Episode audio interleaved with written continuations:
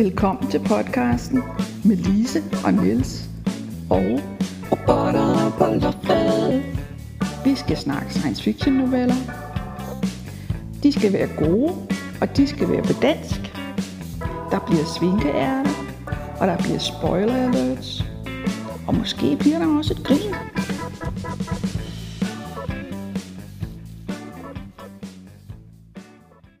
I dag er der noget at grine af, hvis du sørger for kun at gøre det inden for Budapest, og mens du roser vores dejlige stat. Mm-hmm.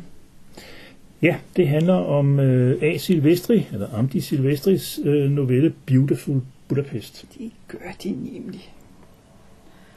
Søren og firmaet Bob Crack prøver at komme ind på det ungarske marked.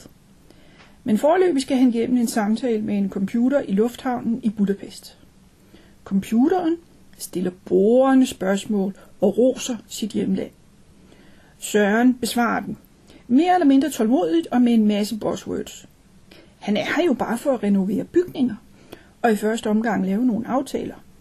Undskyld, udlicitere moderne løsninger funderet i traditionel evidens og håndværk.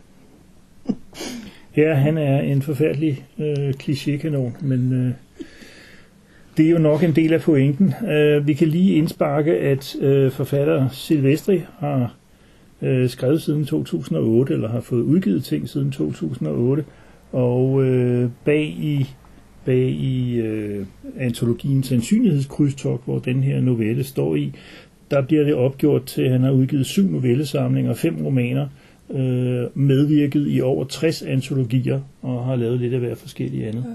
Og jeg ved i hvert fald, at et par af hans romaner er ganske tykke.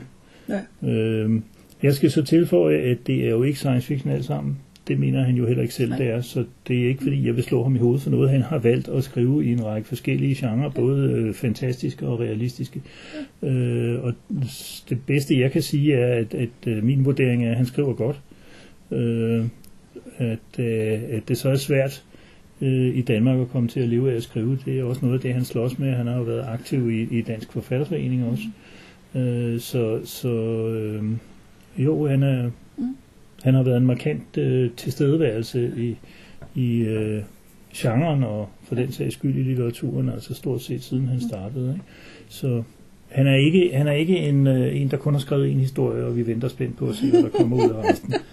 Nå, så nogle har vi jo også, og det er jo fint nok, men... men øh, Jeg så, at han har lige tegnet kontrakt på, på sin næste lille bunke bøger. Så, øh, altså i en forstand så går det godt, yeah. Men i en anden forstand, så tror jeg, at han kan stadig ikke leve af det. Så det var egentlig målet. Så. Ja, og han har, han har foretaget en, en, en sådan for så vidt beundringsværdig øh, øh, vedholdende indsats igennem ja. i hvert fald ti år på at få det til at hænge sammen. Det er ikke nemt, altså. Nej. Men øh, ja...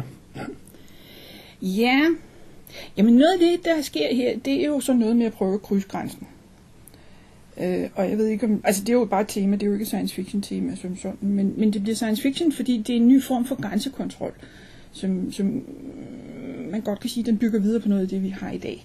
Altså det der med, at man skal udfylde et skema, sådan er du nu, eller har du nogensinde været kommunist, terrorist, socialist, eller hvad det nu lige er, folk yeah, ikke kan lide. Yeah. Ja, og jeg synes, øh, jeg har ikke tænkt over det præcis før, men når du siger det på den måde, så tænker jeg, at det handler om, om grænser i flere forstande. Altså det handler om, om grænsen til, til den nationale stat Ungarn, som de er så stolte af at kalde den. Men det handler jo sørme også om at overskride de grænser, vi normalt har for, hvordan vi omgås hinanden. Altså, øh, fordi den udspørgen, han bliver udsat for, er ja, temmelig grænseoverskridende, ja. set med nutidige læsers øjne, ja. selvom vi jo selvfølgelig, fordi sådan er meget science fiction, vi kan se tendenserne. Øh, som du selv siger, når man er ude at rejse, så bliver man stillet underlige spørgsmål.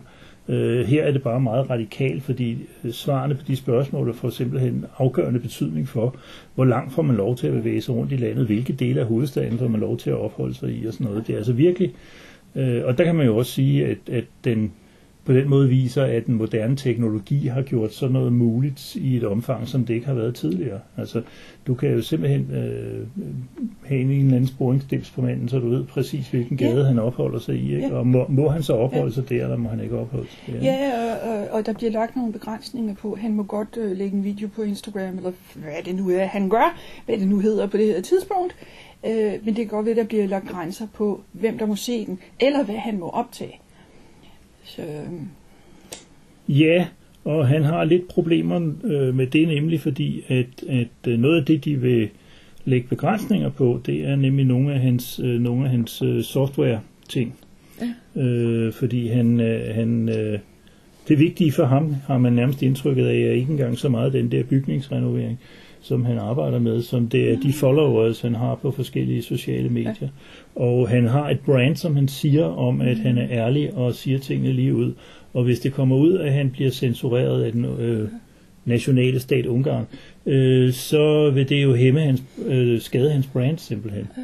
Og han truer med, at så vil de komme til at betale for de tab, han får af followers. Og de, de siger så, ja, det må vi jo se på, hvis det bliver et problem. Ikke? øhm, Og han har også et andet problem, fordi øh, han har fået besked fra sin doktorfys om, at det er vigtigt for ham at kunne se tv, fordi han skal unwinde, når dagen er slut, fordi han har et stresset job, og derfor skal han kunne se tv. Øh, og det var også sådan noget af det, de ville øh, begrænse ham i, mens han var der. Øh, så det er også sådan noget. Altså man får et, et, et, et skægt indblik i, øh, hvad kan vi sige, hans mål og problemer øh, med, med tilværelsen i almindelighed, øh, hvis man kan komme igennem den der øh, havlstorm af mærkelige buzzwords i endnu mærkeligere sammensætninger. Altså, øh. Ja, det er lidt sjovt. Det, det er virkelig en fornemmelse af, at de snakker to forskellige sprog. Øhm, jeg har spekuleret på, tror du det er en kunstig intelligens, der stiller ham de der spørgsmål, eller er det bare et finurligt program?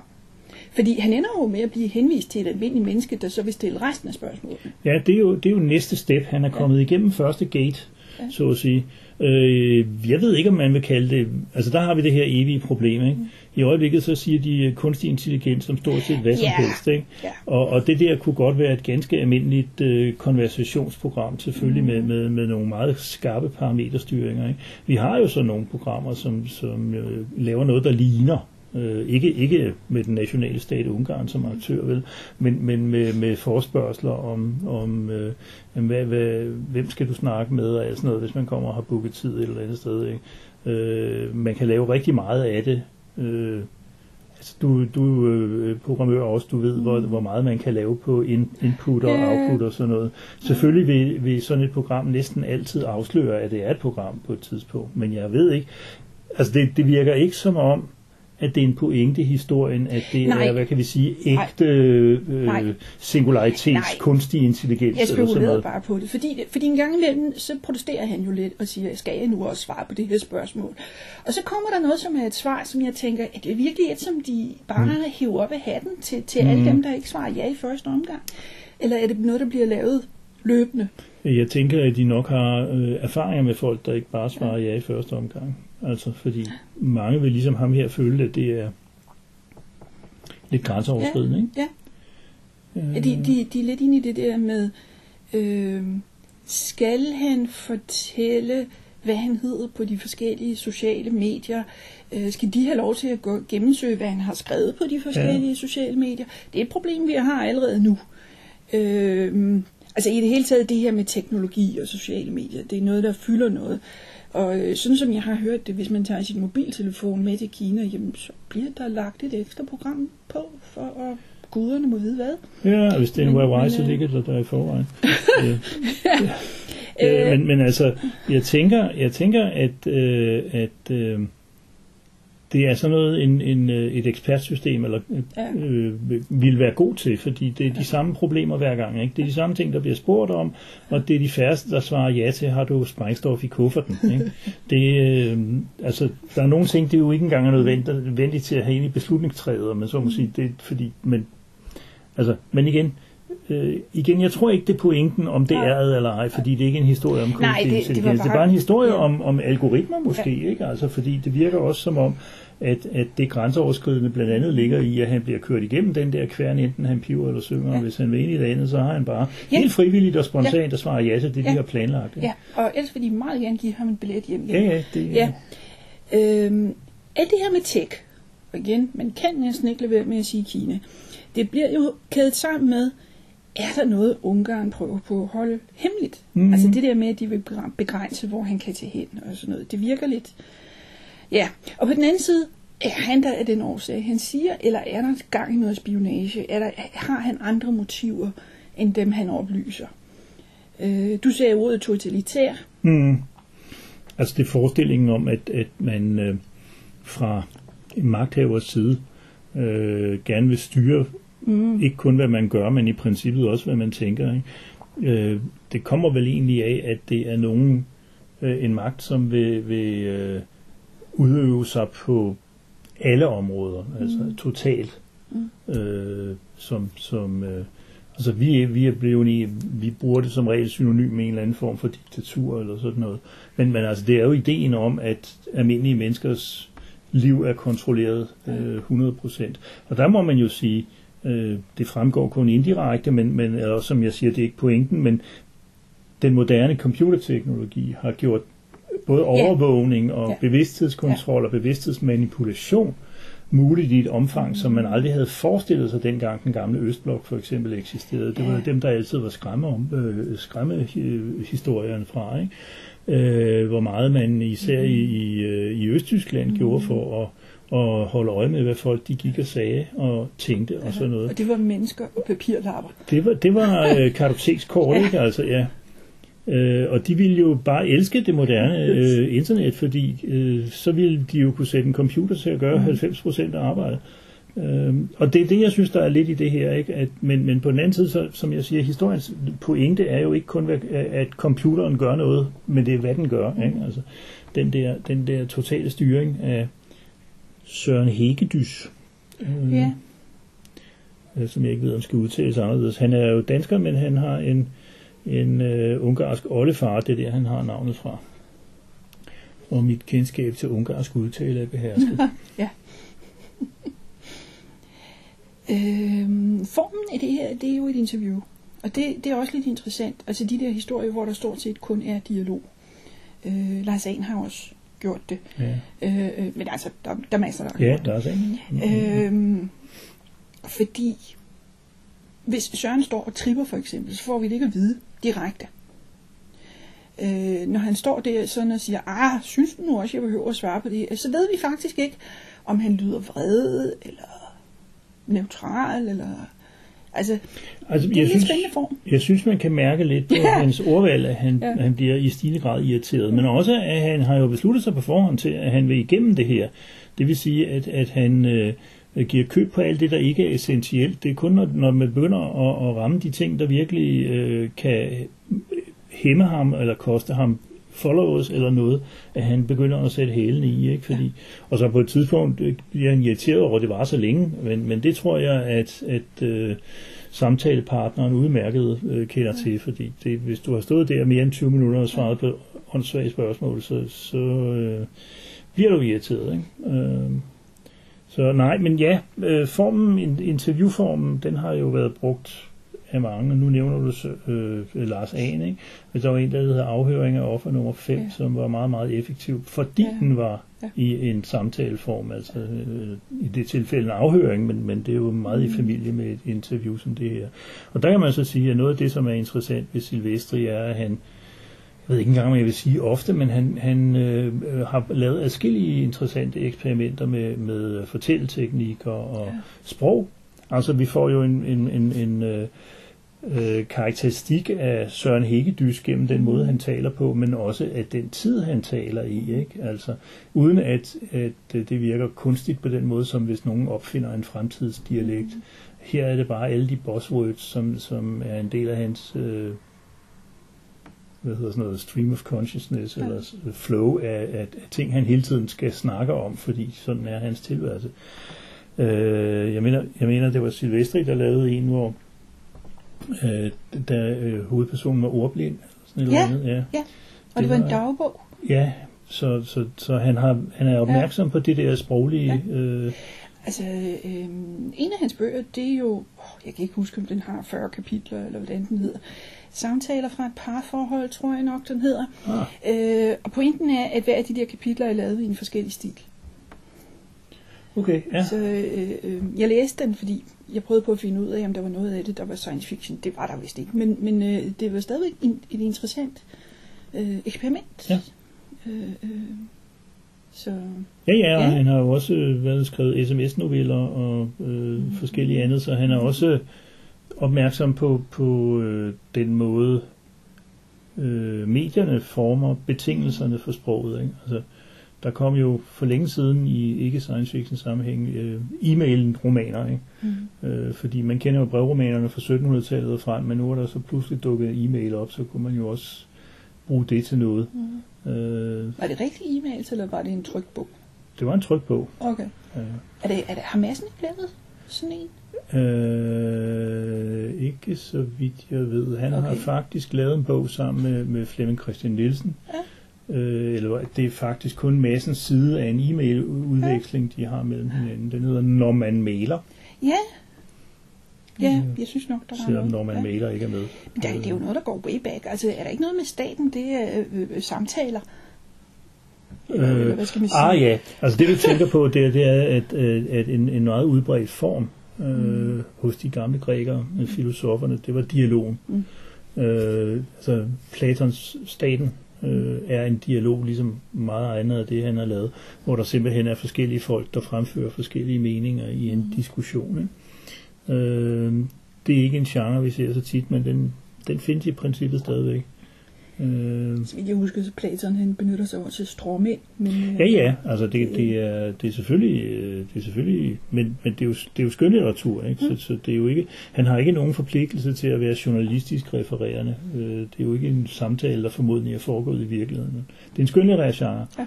Øh, altså filosofisk genre, men... men, men øh, det er en, der ikke har så meget på mode, som den, som den var i hos de gamle grækere, men sådan flytter tingene sig jo lidt, ikke?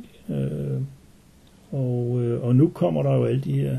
Det her er jo ikke en, det her er jo ikke en, en af de der, hvor man kan sige, at medierne har formet det. Det her, medierne er med som emne øh, et eller andet sted, ikke? Men det er jo stadigvæk en gengivelse af en samtale i en mm. lufthavn. Det, det øh, kunne man godt have skrevet for længe siden også. Øh, og der har jo været masser af historier i historiens løb, som bare har været gengivelser af en dialog.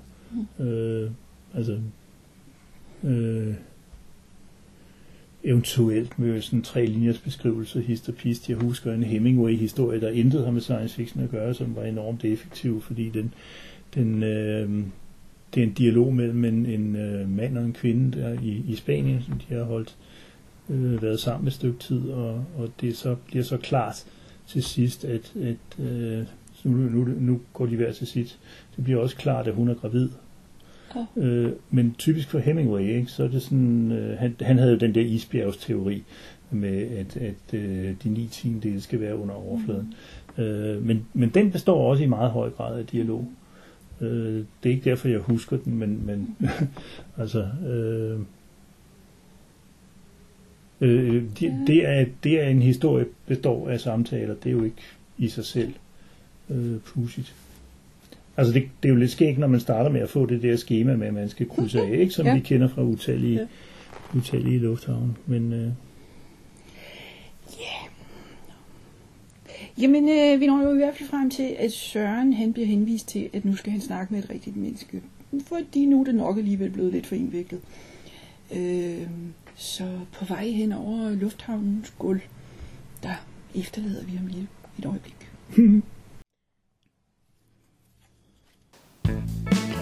Så er vi nået til den del, der slet ikke har noget med dagens novelle at gøre, nemlig svinkeærnet.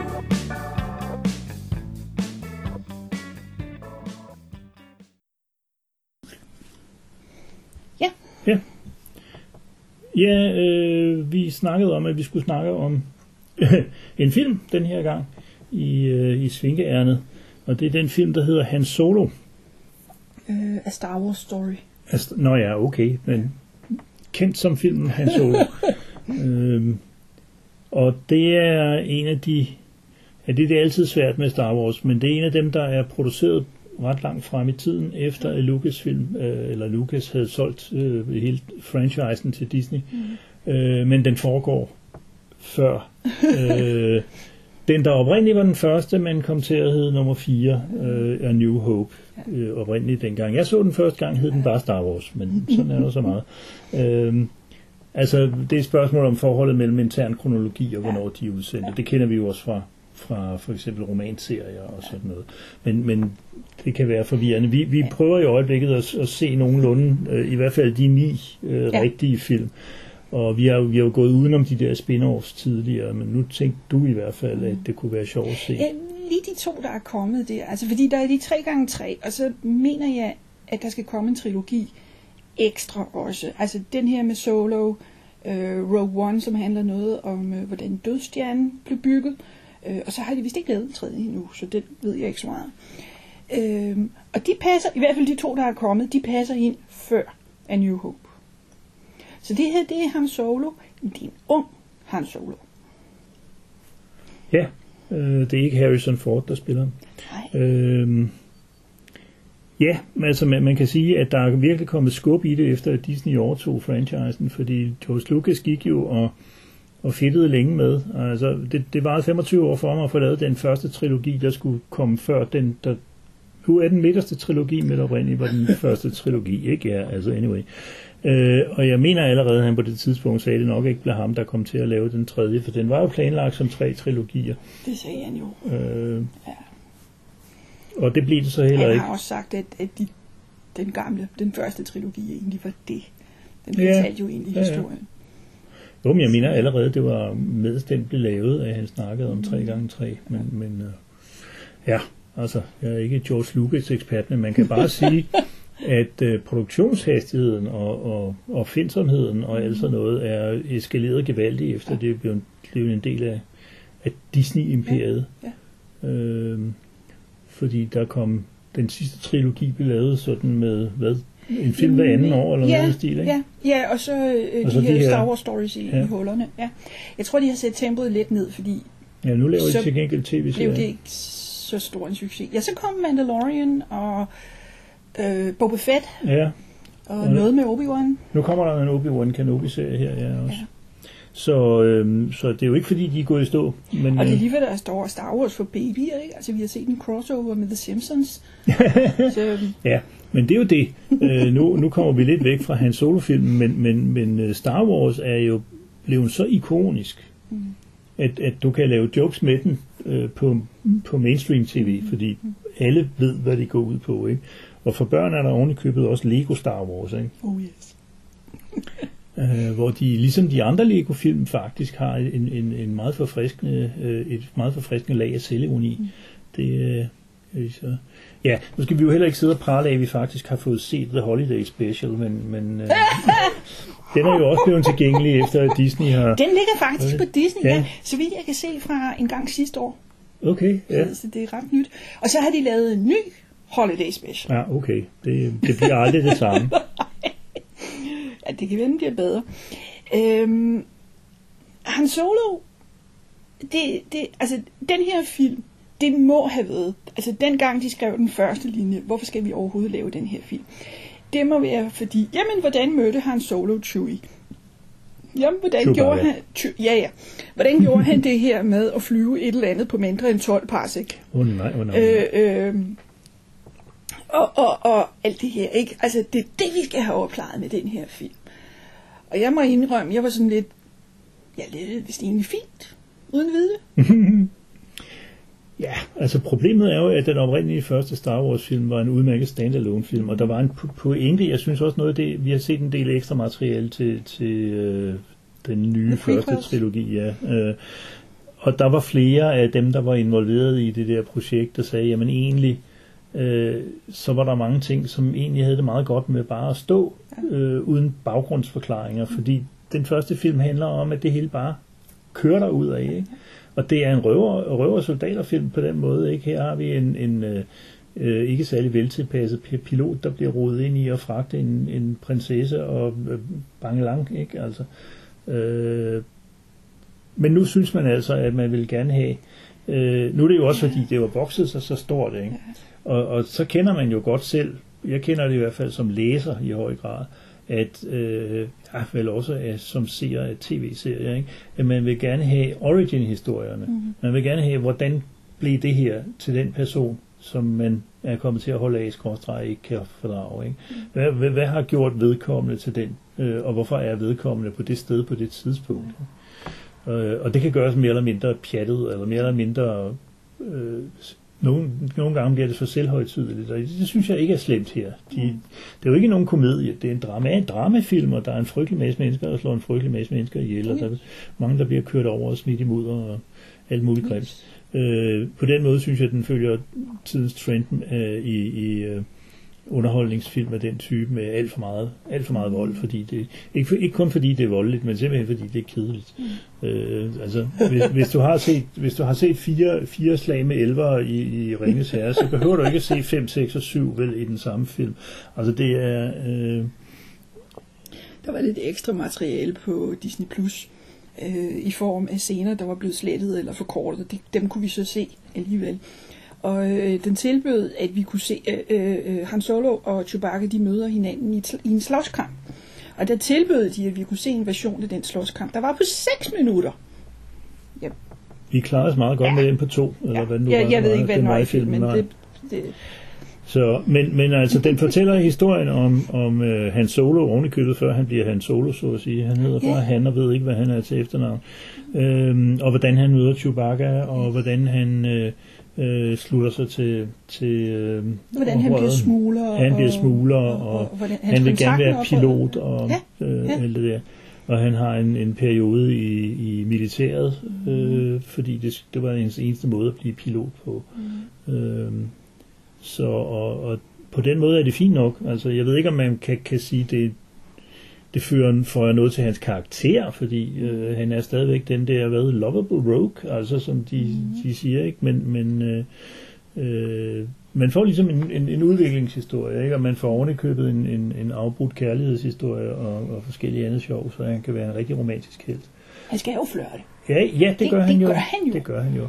Og vi får også det her, som, som man kan, det er en af de ting, jeg i hvert fald synes er, er sjov, det er, at de der filmproducenter, når de laver en ny film i Star Wars-universet, så benytter de sig som regel af muligheden til at fyre en hel masse nye slags aliens af, typisk i baggrunden, i, i crowd-scener og sådan noget. Øh, og det kan de gøre for, simpelthen, fordi de selv synes, det er morsomt, og fordi det gør universet endnu mere levende og komplekst. Øh, det er jo ellers ikke den store dybde, der er i de der, øh, men, men, men det er sjovt en gang imellem. Ikke? Jeg tror, de fik uanerligt meget ros for den der kantina-scene. Det var en kult, et kulthit, ja. Og, og, og, og den, den, den skal vi genskabe. Ja, og samtidig, som sagt, det giver altså en, en, et billede af mangfoldighed, ikke? Altså sådan helt, helt konkret, altså. Hvordan sådan en, et, et værtshus skulle køre rent praktisk, når nogen af dem ikke kan indånde den samme atmosfære, og nogen drikker ting, som andre er gift. Yeah. Øh, ja, det ved ikke. Det øh, skal man jo ikke spekulere for meget på, altså, fordi det er action. Mm. Øh, og, og jeg skal ikke sidde og vade i en sammenligning med Star Trek, men jeg synes stadigvæk, at Star Trek alt andet lige, selvom der også er fjollerier og, og actionscener i, så er den mere tænksom. Den har nogle, mm. nogle dybere øh, agendaer, som, som Star Wars bevidst, tror jeg, fraskriver sig, fordi det er space opera, altså simpelthen. Jeg vil sige, med Han Solo, der var det lige på kanten til at være for meget en gang imellem, fordi dels fordi, at, at øh, man kunne se, okay, nu det her, det er en western, og det her, det er en agentfilm, og det her, altså det var meget, meget, det var meget, meget stift i, i brugen af klichéer. Øh, og dels så var der så mange callbacks, øh, så altså dem, der har set den rigtige første film, fireren, A New Hope, whatever, øh, husker en scene, hvor, hvor øh, øh, Han Solo sidder og spiller tredimensionel skak med, med Chewbacca, øh, med sådan øh, nogle øh, hologrammerbrækker, der flytter sig. Nej, ja, det er Chewbacca, der er den ene. Jeg kan ikke huske, om det er Luke eller C tre P O, eller nej. Den anden er. Men ja, ja, de spiller tredimensionelt. Nej, ja, ja, altså det er sådan noget, det, det, det er et bræt med nogle små hologramfigurer, ja, der tæver på hinanden. Ja, ja, ja. Øh, er det skak? Jeg, jeg associerer ja. det med skak, men nu foregår det hele jo i en øh, fjern galakse ja, ja, for, for længe siden, siden, så det er ikke sikkert, det er, det er skak. Men der husker man jo replikken, altså øh, prinsesse Leias replik, ikke? Let the Wookiee win, ja. fordi Chewbacca er temmelig stærk. Vi så, så ser han jo faktisk i den her film rive armen af en fyr. Ja, så, så, så, det kan ellers gøre, ja. Så ikke, ikke, over, ikke overspillet der, men vi vil sige. Men, øh, øh, så det er nok et, et fornuftigt råd i hvert fald. Ej, der var en del af dem der, og så er jeg irriteret over den der med The Kessel Run, fordi det er, altså, øh, det var en fejl, de lavede i den første film, helt klart. Nu er det kanon. Ja, men de har så til gengæld brugt så utrolig meget krudt på at få det, få det til at lyde rigtigt, eller se rigtigt uh. ud. Altså, historien er, at han siger, han praler i den første film af, at han, he made the Kessel Run in two parsecs, tror jeg det er. Jeg kan ikke huske det præcis. Pointen er, at det er et længdemål, han giver, og ikke et, øh, ikke, ikke et tid. Så, uh. så øh, øh, altså, igen, hvis de havde sat en gennemsnitlig gymnasieelev til at læse manuskriptet igennem, så, men Den, den er så, og jeg kan ikke huske, der kom en officiel forklaring på det der med... med øh... Altså, bogen kom jo for, jeg ved ikke, tyve år siden, øh, og der stod cirka det samme. Altså cirka den samme forklaring. Ja, okay. Jeg, jeg kan ikke huske de detaljer, men, men altså, hvis, man bøjer, hvis man bøjer rummet, så, så ja. Kan man... Komme... Altså romanudgaven af, ja. af Star Wars? Nej, øh, øh, det var en øh, Han Solo-trilogi. Nå, okay, ja, godt.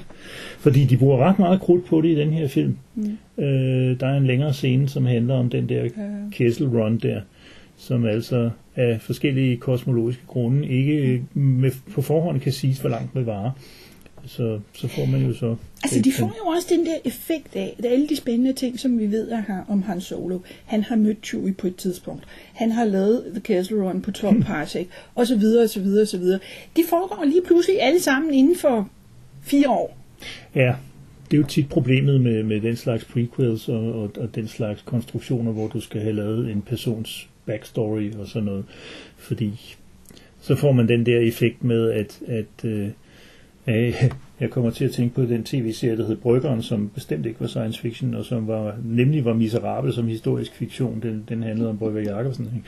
Fordi der er en, en, en scene, hvor, hvor øh, øh, der foregår hos Rejsels boghandel i Nørgade, og der er Søren med H C. Andersen og Søren Kirkegaard og øh, jeg ved ikke, to-tre andre, øh, mm, som, som fandtes i byen på samme tid, mm. men som jo ikke nødvendigvis har rendt til Rejsel lige præcis den dag. Altså, men det skulle de, fordi mm. altså, det er den der overstuffing. Mm. Altså, man, man pakker for meget øh, ind, for at så får vi det hele med. Ikke?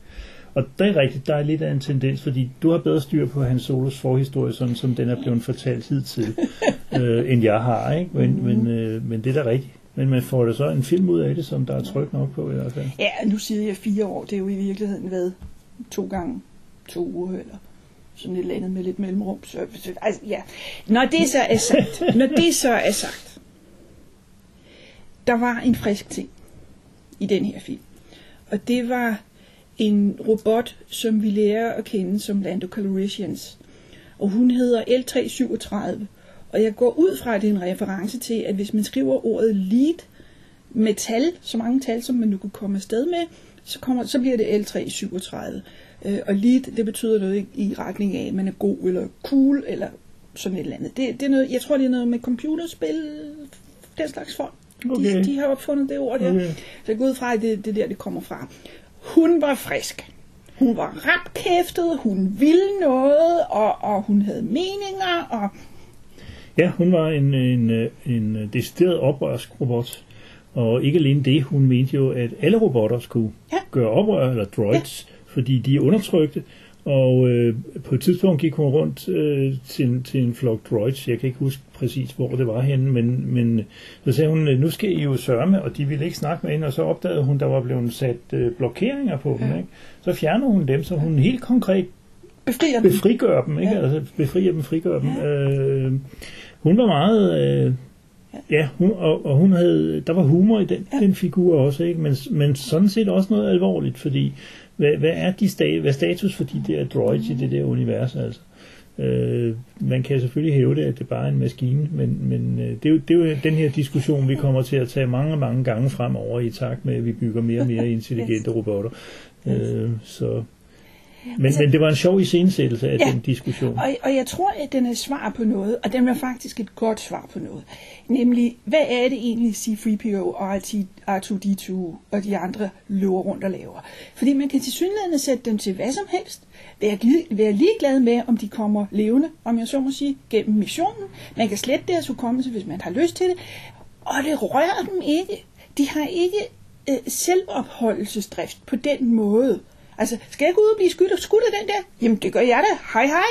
Ja, men, men det er måske ikke så mærkeligt. Altså, det mærkelige er måske nærmest, at vi, at vi, vi projicerer noget menneskelighed over i dem, fordi de er jo bare maskiner. Altså. Jamen, tænker de det? Om jeg er jo bare Jamen, en maskine. De? Det, et eller andet gør de jo. Ja. Og der, der synes jeg lige, det var et godt svar. Ja.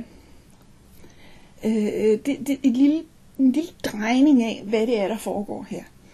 Øh, og det virkede jo som om, at, at når hun først sagde, vær fri, brødre og søstre, så sagde de, okay. ja. Ja. God idé. Ja, der kommer man jo så til at tænke på, på øh, profeter, der har sagt til folk, I skal ikke lytte til mig, vi skal tænke selv. Og så siger de alle sammen i kor, vi skal tænke selv. Ikke? Var det ikke i Monty Pythons Life of Brian? Jo. Yes. øh, det, det er et dilemma, som enhver profet havner i. Jo. Ja. Hun, hun var sjov. Ja. Øh, og og øh, jeg, ja, jeg tror kun, hun er med i den her ene film, men, men øh, det, det, det er god godt ting, at jeg hørte pip fra hende igen en anden gang, så det er altid også. Øh, og vi har ikke set ekstra materialet endnu, så vi ved jo ikke, sådan, hvor meget smart C G I der er og sådan noget. Altså det, vi har erfaret med ekstra materiale indtil nu, det er, at de bruger meget tid på at snakke om effekter og C G I og dukker og make-up og jeg ved ikke hvad, og næsten ingen tid på at snakke om historie. Nej, og der kan man jo være syrlig at sige det, fordi historierne er så skematiske, og, og øh, i nogle tilfælde så kedsomme, de ikke er værd at snakke om. Nu tænker jeg igen stadigvæk på, på hvad det er, prequels, du kalder dem. Øh, særligt den, øh, den første, som Phantom Menace, Phantom Menace som øh, ja, også da vi genså den her, fandt øh, voldsomt kedelig. Ja. Øh, men, men det er rigtigt. Øh, jeg tænker til gengæld, den trilogi blev lavet omkring årtusindskiftet. Mm. Øh, og de gør meget ud af øh, effekterne, fordi mm. de bryder ny grund på det tidspunkt. Ja. Altså, igen. Lucasfilm går jo igen ind i det, og, og får besked på, at vi skal udvikle noget, der ser sådan her ud, og sådan her ud. Ikke? Det er selvfølgelig en hjælp af filmens producent, også ejer Lucasfilm, ikke? Men, men øh, altså, der er masser af god dokumentation af, hvordan den proces egentlig virker, øh, spillet frem og tilbage mellem mellem nu laver vi noget film, og så skal vi bruge nogle effekter, og øh, alt det der. Det var, det var noget af det, jeg synes var godt ved, ved ekstra materialet til, til prequelsene i hvert fald. Fordi det faktisk er noget af det mest interessante ved dem, ikke? Altså, ja. Altså, det, det er jo en smagsag, men jeg er ikke nogen fan af, af, af de... Altså, den, øh, Phantom Menace, der er en god scene, og det er svævebilsræserløbet, øh, og det, det fungerer til gengæld godt, og det var tydeligvis lavet med henblik på også at blive et computerspil. Så det, det... Og så har vi jo altså et stort problem. Vi er ikke tolv. Nej, men, men altså det... Nu er vi jo øh, øh, hvad hedder sådan noget, voksne og følsomme og, og tænkende væsener, der bør kunne sætte os ud over, at vi ikke er tolv. Men der er selvfølgelig nogle ting. Altså, øh, blandt andet den der evindelige gentagelse af den samme form for slagsmålscener, mm. den er jeg ikke sikker på, at man vil have så meget imod som tolv-årig. Øh, men jeg ved det ikke. Altså, jeg, jeg følger en podcast med, med stor... Jeg tror, jeg er syv år bagud eller sådan noget. En podcast, der hedder The Star Wars Minute, øh, hvor de... går filmene og sådan noget igennem fra en ende af, øh, en lille bid ad gangen. Meget lille bid. Øh, meget lille bid. Øh, og nogle gange så snakkede de om, jeg så ind i den her film, før jeg var gammel nok til at forstå, hvad de rigtig gik ud på. Jeg synes, det var så cool, at der var livsvær. Jeg forstod ikke handlingen. Mm. Og hvis man er så, så lille, om jeg så må sige, så kan man sikkert også lide The Prequels. Ja, ja, ja, ja. Bortset fra, så vil man sikkert synes endnu mindre end mange andre om, øh, om de der lange politiske diskussioner, de har i parlamentet der, ikke? Øh. Ja, det er så... Ja. Ja. Det ved jeg ikke. Nej, det, ved det er jeg. Også... ja. øh, det skal jo heller ikke være en udsendelse om, om Star Wars, det her. Så, nej, altså, det her, det bliver en lille snip af, som sagt. Vi er i gang med at se os igennem Star Wars-filmene, øh, og vi stopper nok, når vi har nået de ni plus to, øh, som, som sådan er det store lærred. Øh, jeg har en eller anden idé om at komme tilbage og se The Mandalorian på et tidspunkt, fordi det, folk har sagt gode ting om den, men, men ellers så... Ja, det, det kunne være sjovt at se den fra en ende af. Det var simpelthen det. Nu sætter vi nogle dage af til, og nu ser ja, ja. vi simpelthen den her fra en ende af. Jeg kan så... trøste i hvert fald mig selv med, at vi indimellem også ser nogle af alle de nye Star Trek-serier, der kommer i øjeblikket. Så. Yes, det gør vi. Ja. Yeah.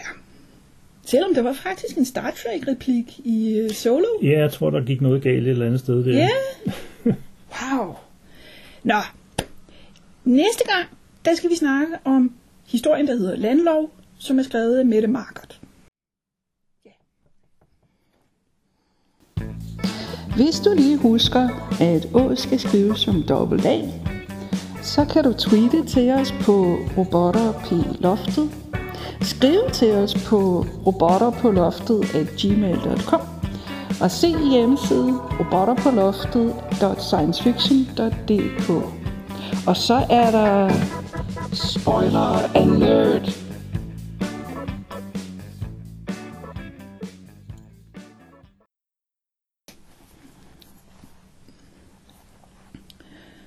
Søren regner med, at han kan få grænsekontrollen via en meget analog ordbog. Staten regner med, at han tager fejl. Ja, han smugler simpelthen sin oldefars øh, papirordbog ind. Mm. Og han siger, at øh, det sidste, noget af det sidste, man får at vide, er, at der ikke er nogen på de to øh, poster, han har været igennem, der har lagt mærke til den, eller været interesseret i den. Så det kan meget vel være, at det lykkes, men vi får det jo ikke at vide, fordi historien slutter øh, med, at han går ind der. Øh, Og øh, altså man kan sige, håbet eller den positive mulighed ligger i, at systemet er så digitalt, at det ikke kan se det analoge, om man så må sige. Øh, frygten ligger jo så i, at det er så totalitært, som, som øh, at det også vil, at der vil være nogen, der, der øh, kropsvisiterer ham eller et eller andet. Men, men det kan simpelthen være. Altså jeg, det var lidt den vibe, jeg fik i hvert fald. At det er så anachronistisk, at det går under radaren i en eller anden forstand. Vi snakker altså også om et land, der, eller i hvert fald et land, hvis grænse og hvis overvågning er så detaljeret og så gennemført. Så, så på den anden side, så må man jo, jeg ved ikke, hvornår den foregår. Den foregår senere end tyve tredive, men, men man må jo antage, at der stadigvæk er rester af papirtryksager i landet, så, så man ved, hvad fænomenet går ud på. Men, øh... ja, altså jeg har en fornemmelse af, at øh, han har noget i brillerne, eller noget i øjnene, eller, noget, eller et eller andet, der kan optage film. Og hvis han skal bruge en ordbog, så skal han kigge på den. Ja, yeah, okay. Så, så i det, han gør det, så dem, der afkigger hans film, yeah. de opdager også ordbog. Yeah. Så jeg tror, jeg tror ikke, det lykkes for ham, okay, men øh, godt men forsøg. Det kan vi jo ikke vide. Nej, det, den stopper her. Yeah. Så. Det jo... Men det, det er jo sjovt det der med, altså den måde man bekæmper teknologi på, det er jo analog. Øh, det... Ja, og det er derfor jeg tænker, at, at øh, det der det lovende ligger i det, ja. Ikke? At, at den nye udvikling er så fokuseret på at være digital. Vi ved det jo selv, altså hvis vi skal i kontakt med noget som helst, ikke noget, det, det, nye, det nyeste her er, at du kan ikke få en tid på på jobs, på hvad hedder det, borgerservice, ja. uden, uden at gøre det digitalt. Og mm. hvis du hører til dem, der er digitalt udfordret, det er omkring tyve procent af befolkningen, siger folk, jamen så kan du få hjælp, men du kan ikke bestille tid til at få hjælp, og du kan ikke komme til, hvis du ikke bestiller tid. Så det er sådan lidt Kafka på... Ja, eller hvis man skal have rettet sin, sin skattebillet. Ja, det er sådan uh, Kafka på nettet, ja. Om man så må sige. Så, så der kan man jo godt se, uh, altså hvis vi skal være sådan lidt absurd her, så, så kan man godt se, okay, jamen, det ved de slet ikke, hvad er. Altså, så, på den anden side, så virker det så øh, totalt, det der. Ja. Så. Altså, det, der, der er jo, altså, det der er jo igen fortilfælde til sådan noget. Øh, Independence Day har jo den der med, at, at, at alting foregår via satellitter og computer, og er kodet på den måde. Det er sikkert T C P I P hele vejen op og ned. øh, da de så får brug for at kommunikere, på en anden måde, for at snyde rumvæsenerne, så bruger de morse og, og radioer. Og, så, så vi er ikke eneste, der har fået... Eller, ja. Han er, Silvestri er ikke den, den eneste, der har fået den her idé. øh, nej, og, og den ligger vel egentlig... Altså, der, der er jo skrevet... Hvad? Helt tilbage til halvtredserne er vel nærmest, der er der skrevet historier om, at at bøger på papir er subversive, fordi øh, staten oh. vil kontrollere det hele, ikke? Altså at at de er udryddet. Øh, vi har vi har øh, Fahrenheit fire hundrede enoghalvtreds, oh. hvor selve det at have en papirbog er en forbrydelse, ikke? Øh, det er jo ikke fordi at hans verden er specielt digital.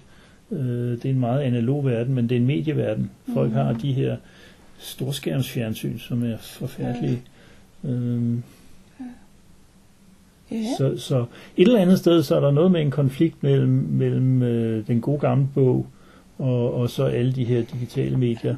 Og her kan jeg da gerne indskyde, at jeg ikke er nogen fan af e-bøger, men, men det, øh, det der er andre, der måske er, men, men det er ikke det. Men, men, men den der idé om, at en trykt bog bevarer noget viden, øh, og at dermed et, et, en forbindelse tilbage til en fortid, som man fra styrets side ikke ønsker at have en forbindelse tilbage til, eller ønsker, at borgerne skal have en forbindelse tilbage til. Øh, den, den synes jeg, vi kender i flere versioner rundt omkring fra. Mm. Øh, men altså, iscenesættelsen her er jo nydelig, og som sagt, den der sproglige øh, måde at gøre det på, både, både, fra, både fra det mulige A I-system, og så fra, fra øh, Søren Hækkedals side, mm. det, er, det er jo en ekstra lille, eller ekstra, men det er en, en, en lille ting, som, som giver en ekstra resonansbund eller sådan noget. Ja. Og historien er altså ikke længere, end det til at med at gøre. Nej, altså, det, er en, det er en god længde ja. Til den her. Altså, jeg synes tit, når jeg, når jeg læser noveller, øh, både danske og udenlandske, at en af kriterierne for, hvornår det er en god historie, det er, når forfatteren har fundet den rigtige længde til det. Og nogle gange er det længere, end man skulle tro, andre gange, og de fleste gange er det kortere, end man skulle tro, øh, synes jeg i hvert fald, fordi det, det er tit, at historier, at, at jeg har den der oplevelse, okay, det der er fyldt, og det der, mm. det fører egentlig ikke nogen steder hen, og det der er noget vrøvl, og kunne du ikke lige have skåret den ja. Lidt længere ned, ikke? Ja. Og det, det problem har man generelt ikke med Silvestri, og heller ikke her, mm. den, er, den sidder lige i skabet, ikke? På den måde, så... Ja. Skal vi sige, det var det? Ja, ja. I får ikke mere for den kortluge. Okay. Tak, fordi du lyttede til podcasten.